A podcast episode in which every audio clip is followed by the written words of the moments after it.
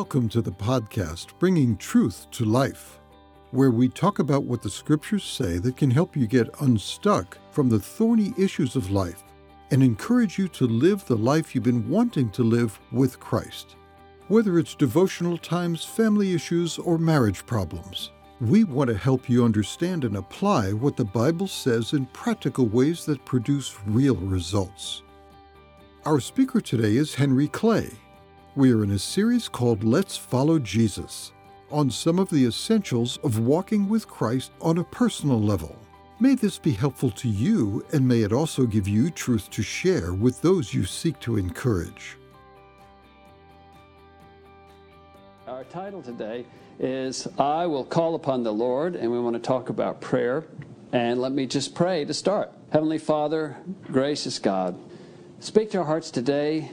If everyone here is like me. They have had moments of misgiving and even struggle with the area of prayer, either in its practice or in its purpose.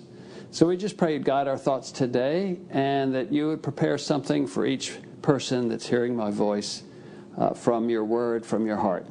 In Jesus' name, amen. The text for the message is 2 Samuel 22, verse 4. and That's where the title comes from. This is actually the, mostly the text of Psalm 18. So this, this sort of appears two times in the Bible. But in verse 4, David says, I call upon the Lord who is worthy to be praised, and I am saved from my enemies. And what an interesting way of saying it, as an I will call upon the Lord. Most of you have children, or at least extended family and every once in a while, you get a call from somebody and say, "Oh, look who's calling," you know, be or "Oh no, look who's calling." and this this idea, this picture of us calling out to God, crying out like really like a child, and that He would hear hear our voice, and that we believe that He will respond in good ways and David says this is the pattern of his life. He says, I, I will call on the Lord who is worthy of praise, and he saves me from my enemies. Now remember how he saved him from Saul. He was running from Saul for like 15 years, the other king who wanted to kill David. And you'd think, well, that's not a very efficient way to save me from my enemies. Why couldn't Saul just have a heart attack? That would be a lot easier than having to run from him for 15 years. But he didn't kill me, so I guess I could say he'll save me from my enemies. So God doesn't always respond in the way that we think He would, could, or should. But that's part of our trusting in Him, isn't it? That He's God and we're not. So let's dig into this a little bit. Let's talk first about prayer. What is prayer? And you've got a little drawing there with what I feel are the four main elements of prayer. Some of this uh, obviously is you have heard these things many times, but let's just review them. I, I would say the two main elements of prayer are praise and uh, petition. Praise is just admiring God, loving Him, praising Him, blessing Him, focusing on Him. It's looking away from ourselves to the one who's most worthy. And then petition is we bring our requests to Him. And then a smaller portion of thanksgiving and of confession. Also, both all four of these are commanded. They're demonstrated. Jesus did them. Paul did them, Peter did them, David did them. So, both by command and by example, this pretty much captures most of the main elements of prayer. Now, you could wonder about all of them. You could wonder about, well, what, what is Thanksgiving? I mean, why do we need to thank Him? You could wonder about confession. Well, why can't He just forgive us without us confessing? And you could wonder about praise. Well, what's the thing about praise? Why well, if he's if God is so wonderful and humble, why does he say we need to praise him? Isn't that a little bit like you wouldn't think he would say that? You'd think he'd say, well, ah, you know, it was nothing, you know, sort of be hum- humble God. There's something about praise that keeps the universe balanced. It's that whenever we, we'll always praise something. And God is only the actually the only one who is worthy of praise. So if we if we don't praise God, we're praising something else as though it were more worthy than God. So I think part of praise is just it keeps the universe balanced. But obviously also well that's what we'll be doing in heaven. So there's something of great value because in heaven we won't need to say, well, would you heal my daughter? No one's sick in heaven. Would you comfort my friend? Well, no one's sad in heaven. So the one part of prayer that remains forever is praise. That's also one of the parts that people are most puzzled about because they kind of run out of words sort of quick on that one. You know, well, hallowed be thy name. And uh, then they, they slide right into Thanksgiving. Have you noticed that? When you say, well, let's just have a time of praising God, and they'll start off with one or two sentences, and then before you know it, they slipped over to Thanksgiving because they ran out of things to say on the praise. So, looking at God's attributes, there are lots of things you can do. Praying scripture helps. So, we praise God because He is great and good, because He's wise and wonderful. But prayer is more than praise, it's also petition, it's asking. Part of that is just because we're needy. We just don't have everything we need. It might be health, it might be money, it might be wisdom. We're needy. Sometimes we're more needy than other times. And actually, we're always more needy than we even realize we are. But God says that's okay to be needy because uh, you, can, you can pray. Ask and it will be given to you. Seek and you'll find. Knock and the door shall be open to you. So that's a, a bit of an overview of what prayer is. Secondly, there's the issue of asking. Have you ever heard someone say, or have you ever thought, well, God has been so good to me. Maybe that's being a little bit selfish to ask Him for things. I should just be thankful. Have you ever heard anybody say that, or have you ever thought that? Should we ask? Wouldn't it be more spiritual to not ask? Well, when the disciples said, Teach us to pray, Jesus says, Well, pray in this way. And he prayed the Lord's Prayer. Have you ever counted the petitions in the Lord's Prayer? It's mostly petitions. I mean, I'm sure there are a few engineers in the room. If you did a statistical analysis of this thing, you'd say, Well, Jesus just said uh, if you go by that prayer, and he said, go by this prayer, that 85% of prayer, in the opinion of Jesus, should be asking. So that's reassuring because we do need things, and it's nice to know that it's okay. It's more than okay, it's commanded. John Calvin said the most frequent command in all of Scripture is ask, and it shall be given to you. What does that mean? It means that it's sin not to ask. How about that? Not only is it not more spiritual to not ask, it's actually sin to not ask. Because he has told us. So sometimes when I start to begin my time of, I'll, I'll start off worshiping God and praising Him. And since I have praise music, that sort of carries me along, and I'm just sort of going along with the song. And I think, okay, well, I, let's see, I better get to the asking part. And I say, now, Lord, I'm just doing this because you told me to. You said it's your command to ask. It's your plan that I should ask. It's your purpose that I should ask. It brings you glory when I can say, I called upon the Lord and He helped me. And so, with your, with your permission and with your pleasure, I'm going to begin to uh, make my requests known to you. So, the scripture teaches that we should ask for things little and big, personal and public, and not only, and not be apologetic about it. We're just obeying the Father when we bring our petitions to Him. But how do we understand this idea of that God is sovereign? Now that introduces another wrinkle for people that like to think about things. Think, now wait a minute. God knows everything I need before I ask, right? Right. But we're supposed to ask, right? Right. But He's sovereign, and according to Presbyterian doctrine, for those that looked into it a little bit more, the, uh, they say that I think it's the confession or one of those things that God has foreordained whatsoever comes to pass. Have you ever heard that? I mean, that God is sovereign, that He's He's in control, and think, no, wait a minute. I mean, this sort of leaves me thinking that if I pray, God will act. And then there's the verse, if you have not because you ask not. So on the one hand, it says, like, well, prayer really makes a difference. And then you think, but how could it make a difference? He is sovereign. Have you ever thought about that? You think, no, wait a minute, God. How are we supposed to view this? Let me share with you my, one of my favorite quotes on it. You may have heard of Charles Spurgeon, the old British pastor. But he, he has a wonderful way of saying this. He says, To think that we puny people may speak with God, and through God we may move all the worlds. Yet when your prayers are heard, creation will not be disturbed. Though the grandest ends be answered, providence will not be altered for a single moment. Not a leaf will fall earlier from the tree, not a star will stray from its course. All will go on the same, and yet your prayers will have affected everything. They will speak to the decrees and purposes of God as they are being daily fulfilled. The decrees of God are the things that God said in the beginning that says this is the way everything's going to unfold. That's what the decrees of God are. It says your your prayers will speak to the decrees and purposes of God as they are being daily fulfilled, and the decrees will all shout to your prayer, You are our brother. We are decrees, and you are prayer.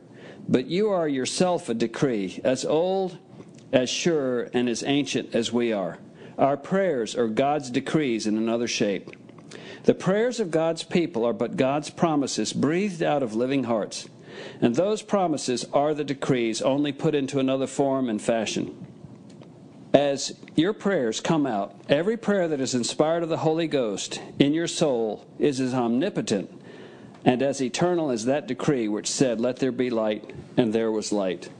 That the very fact that you're burdened to pray for something and you begin to pray many times means that was something that God had put in your heart, and you are partnering with God to change the world.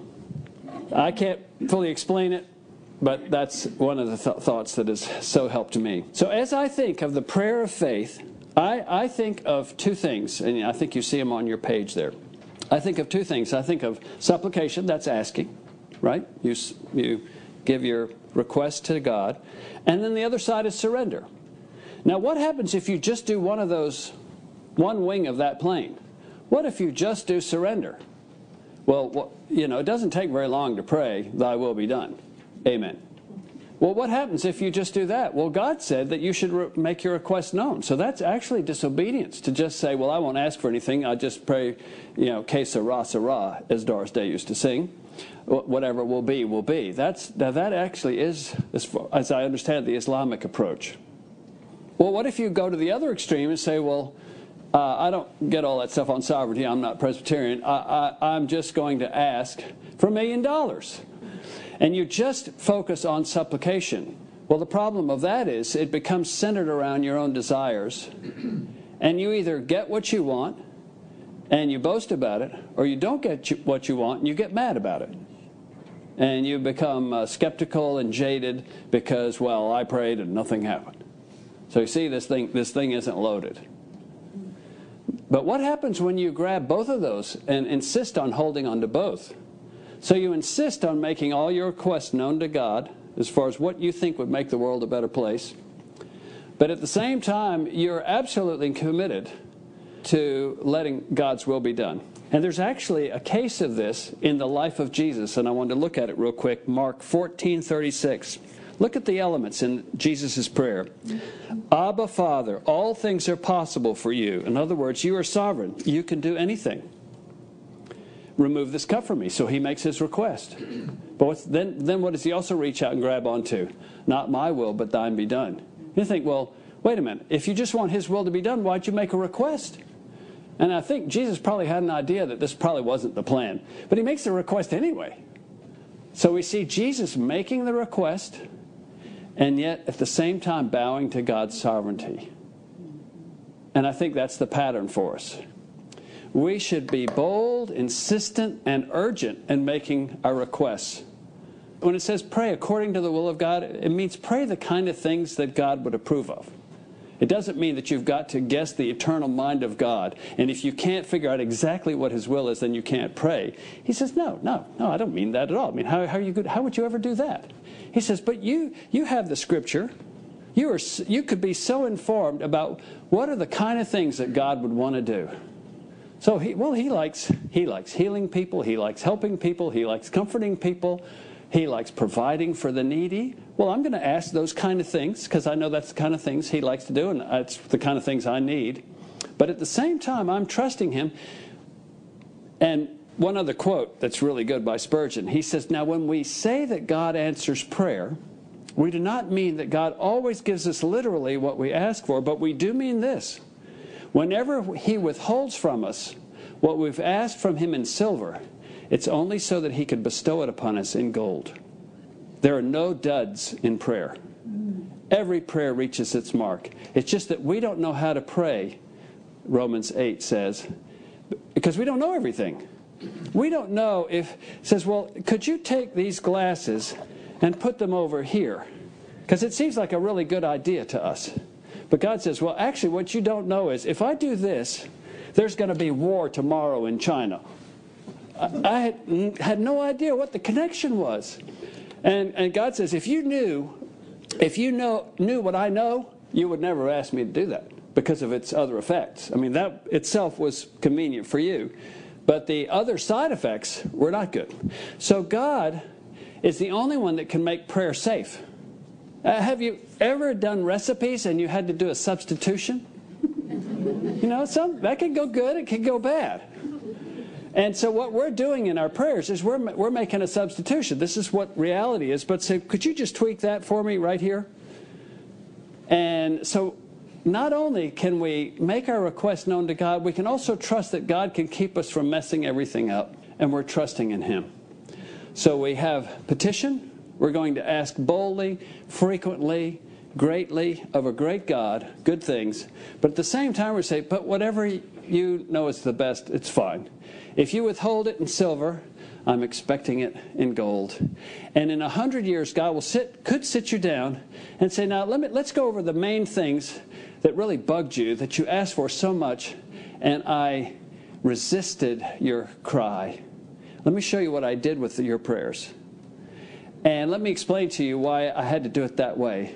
And you'll sit there and say, oh, wow, I sure got mad about you, uh, at you for that, but now I see. And Jesus does all things well. Third point, why does God want us to pray? Another puzzling thing. Many of you relate to small children. It might be your grandchildren, great grandchildren, might be nieces or nephews. And to think that a three year old could help you do anything actually is very optimistic. You know, change a tire, bake a cake. I remember one time sitting my kids down in the middle of the, of the kitchen, and they were five, three, and two and said, we're gonna we're gonna make a cake. So we were sitting on the floor, so tile floor, so that was good. They each had a bowl, and we had flour, an egg, and we made a huge mess, and nothing they made was edible. But we had the best time. And I sort of feel like that's how God is with us. He says, I don't want, uh, he says, why do you think I made you? I didn't make you so that I could do everything by myself. He says, I love doing things with you. He says, but God, that's not very efficient. He says, that's not even the point. I'm not trying to be efficient. I'm trying to be friends with you. And uh, I'm having a great time if you'll just trust me. Why does God want us to pray? It's, it's like spiritual breathing, it's like the oxygen of your soul. I, I don't have to today tell you you must breathe. You're, you're, not, you're not thinking, well, well, but do I have to? I mean, what if I wasn't feeling like it today? You know, I just, I just, it's, I'm not in the mood today to breathe. It's like, well, you won't be in the mood for anything soon. It's, it's your life. Of course you want to breathe. In fact, you're so, a bit desperate when you, uh, uh, for, if you're all congested and you almost can't breathe. Prayer also is the expressing of your faith. E.M. Bounds said, only he who believes prays, and only he who prays believes. The level of your prayer life is a very close indicator of your faith, and that may not be very reassuring. But Hebrews 11:5 says, "And without faith it is impossible to please him. For whoever draws near to God must believe that he is and that he rewards those who seek him." This is the greatest expression of our faith, or one of the greatest expressions of our faith, that we are calling out to God and not just for ourselves. I mean, I was speaking to someone. Someone was in my Bible study one time, and, and we were. I think we were sharing prayer requests or something. And he said, "Well, God's just been so good to me. I I can't think of anything to ask for," which which, which was fine. But in my myself, I don't think I was discourteous enough to actually say this out loud. But I thought, "Are you kidding me? The world is suffering in so many ways." And there's so many people that have never heard the name of Christ. And there are so many troubles and so many people that go to bed weeping and hungry, and you can't think of anything to ask God for just because you have your own needs met. It's fine to be thankful for yourself, and maybe you don't need to ask anything for yourself, but there's so much to pray for uh, for a better world. And I believe that prayer is God's great mechanism to bring heaven back to earth. It, prayer is actually more than what the answer actually looks like? I mean, we, we sort of get focused, don't we? We sort of have one thing. It's like, wow, let's all pray because there's this thing right here, and this is terrible. And so we keep coming back to it and says, yes. And a day, through the day, we're carrying it. We're thinking about this one thing, this person, this issue. And there is that immediate touch of what prayer means. But there's, I believe there's something bigger going on as well. Now, you remember that all creation got fell and got into trouble through the decision and the desire of humans. They wanted something different, and they made a bad choice. And as Michael Card says in the song, and all their unborn children died as both of them bowed down to Satan's hand. So think about it. The creation was lost by the de- desire and the decision of man. And God could just bring it back, bring heaven back, by making the decree. But then what could Satan say? When they could pick they picked me. You had to drag them back. And so I think God says, okay, watch this. He says, I'm going to stand back here and put my hands behind my back. And one by one, they will begin to call out to me Hallowed be thy name. Thy kingdom come, thy will be done on earth as it is in heaven. I didn't make them do that. By their desire and their decision to call out to me, heaven will come back to earth.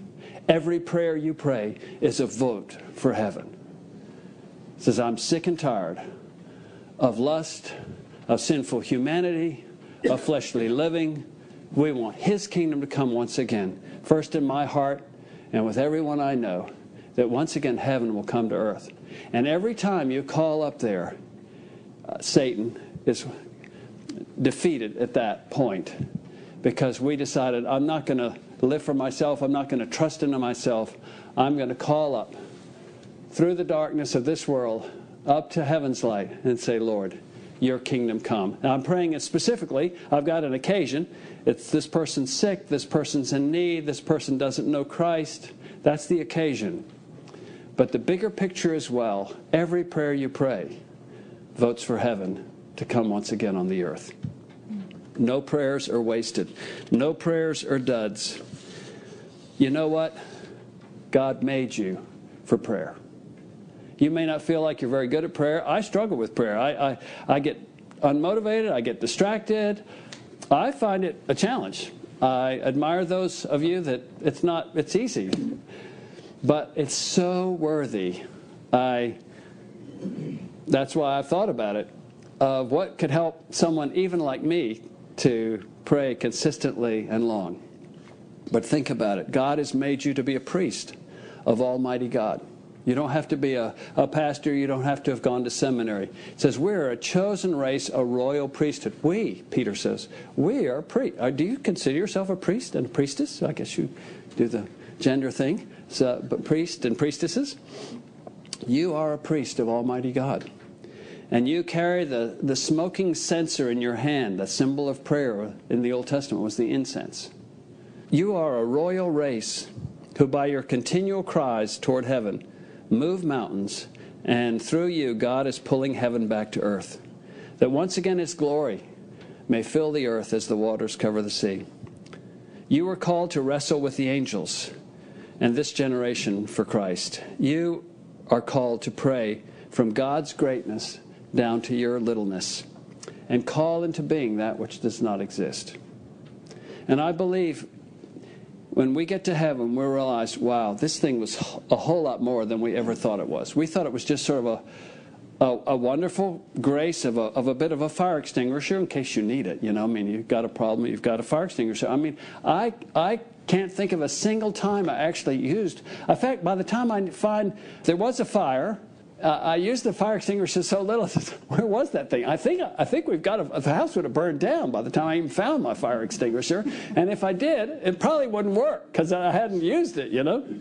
And for some people, prayer is like that. It's only in extreme circumstances. But to think of it more like breathing, so this is my life breath.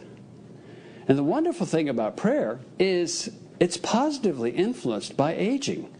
There are very few things that are positively influenced by aging. But prayer is like a fine wine.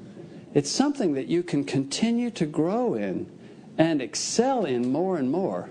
And one of the things with aging is there are lots of things that you, you reach the end of how long you're going to do that particular activity. You know, I, I remember 15 years ago was my last time playing tennis. And it was very intentional. I thought, I am a bag of bones bouncing around on cement, and this can't be a good thing.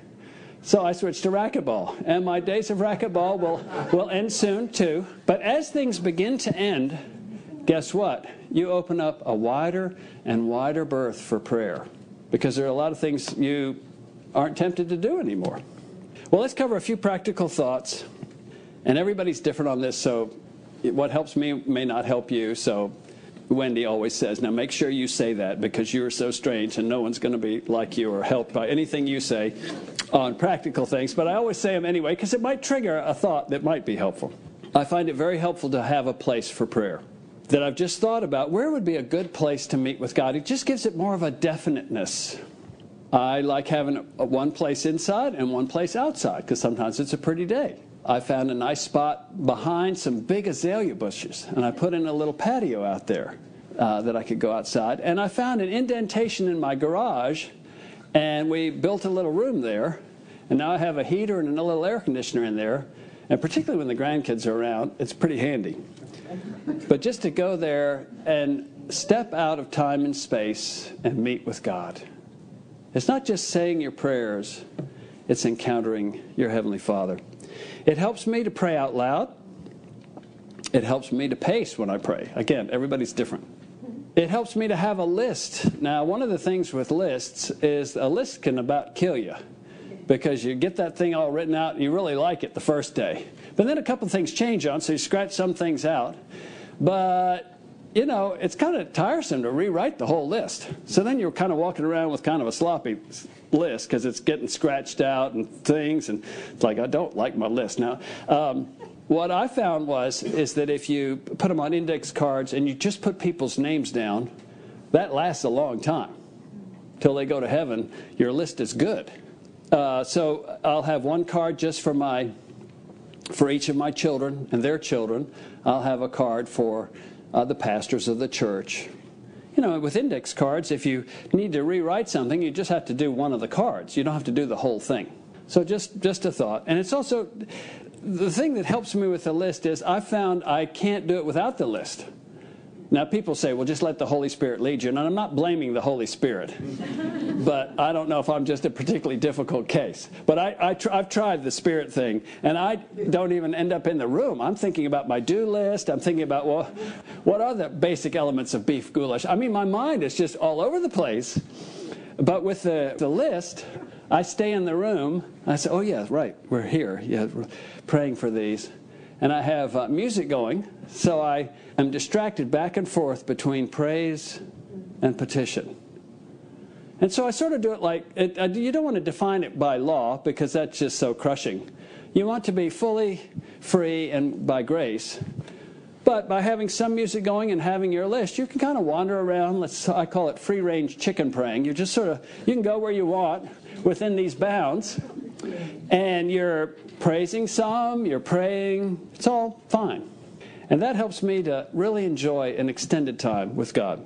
I asked my wife and my daughter this morning, well, what's helped you since we're all different? And they said, well, recently this book's really helped them. I think some of y'all have looked at that A Praying Life by Paul Miller. But uh, Wendy's found that very encouraging. So, in case anyone's interested, I brought a copy of that. There's also tremendous books by Charles Spurgeon, E.M. Bounds, and A.W. Tozer. And I've got a lot of their quotes written in the back of my Bible, and uh, I've really enjoyed that. But those are some things that help me.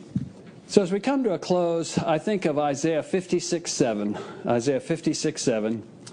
God says, Even those I will bring to my holy mountain, I will make them joyful in my house of prayer. And that's my prayer for me, for you, that God will make you joyful in that place of prayer. That it won't be something like, oh, I guess we better do this now after what Henry said. It's like, wow, no, this is who doesn't want to breathe, you know? Now, perhaps you're discouraged and confused about prayer, and I can't clear up all of that today. And I'm not trying to uh, put you under a yoke or a law. But this is one of the things I think that God has given us. That this has more to do with the effectiveness of your life on earth than any other thing that you could possibly do. It will affect your life and the life of all your loved ones. It will affect your country. It will affect the world. It's the key to your prison door. It's the combination to the vaults of heaven. It's the trigger of God's weapon of blessing. It's the first part of the faith that you learned as a child, and the last activity you will be capable of in old age and infirmity. Of all the activities of faith, prayer surely can and should be our most constant companion. And uh, one final quote by someone, this is all I know about him, is it says it's James Gilmour of Mongolia. Now that, that gets you thinking, doesn't it? But listen to this quote. This is one of my all time favorites. My creed, or what I believe, leads me to think that prayer is effective. And surely a day spent in asking God to overrule all events for good is not a waste of time. Still, there is a great feeling that when a person is praying, he is doing nothing. And this feeling makes us put our main efforts into work and activity, sometimes even to the hurrying over or even to the neglect of prayer. Now, this is a missionary writing. He says, Do we not rest in our day too much on the arm of flesh? Cannot the same wonders be done now as of old? Do not the eyes of the Lord run to and fro throughout the whole earth? Still to show himself strong on behalf of those who put their trust in him? Oh, that God would give me a more practical faith in him. Where is now the Lord God of Elijah? He is waiting for Elijah to call on him. He is waiting for Elijah to call on him. If we can only learn one more thing in our life, you know, we're not going back to school to become a doctor here, probably, or a lawyer. But if you can only learn one thing in the rest of your life, learn to pray. Learn to pray. You don't have to, you get to. Breathe. Let's pray. Heavenly Father, thank you that David set such a wonderful example. He says, I will call upon the Lord who is worthy to be praised, and I am saved from my enemies. And we want to call on your name today, as though we were little children we're needy. We live in a needy world.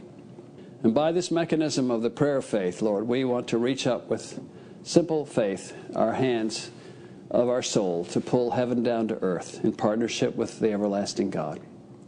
Thank you, Lord, for being kind to us, gracious, caring. And thank you, Lord, that even if you have to withhold from us what we've asked from you in silver, it's only so that you might bestow it upon us in gold. We trust in you. We love you. We'll see you soon. And we're delighted. In Jesus' name, amen. Thanks for joining us on Bringing Truth to Life. If the message has encouraged you, please subscribe and give us a review. This helps more people find our podcast. We hope you'll join us again for the next podcast of Bringing Truth to Life.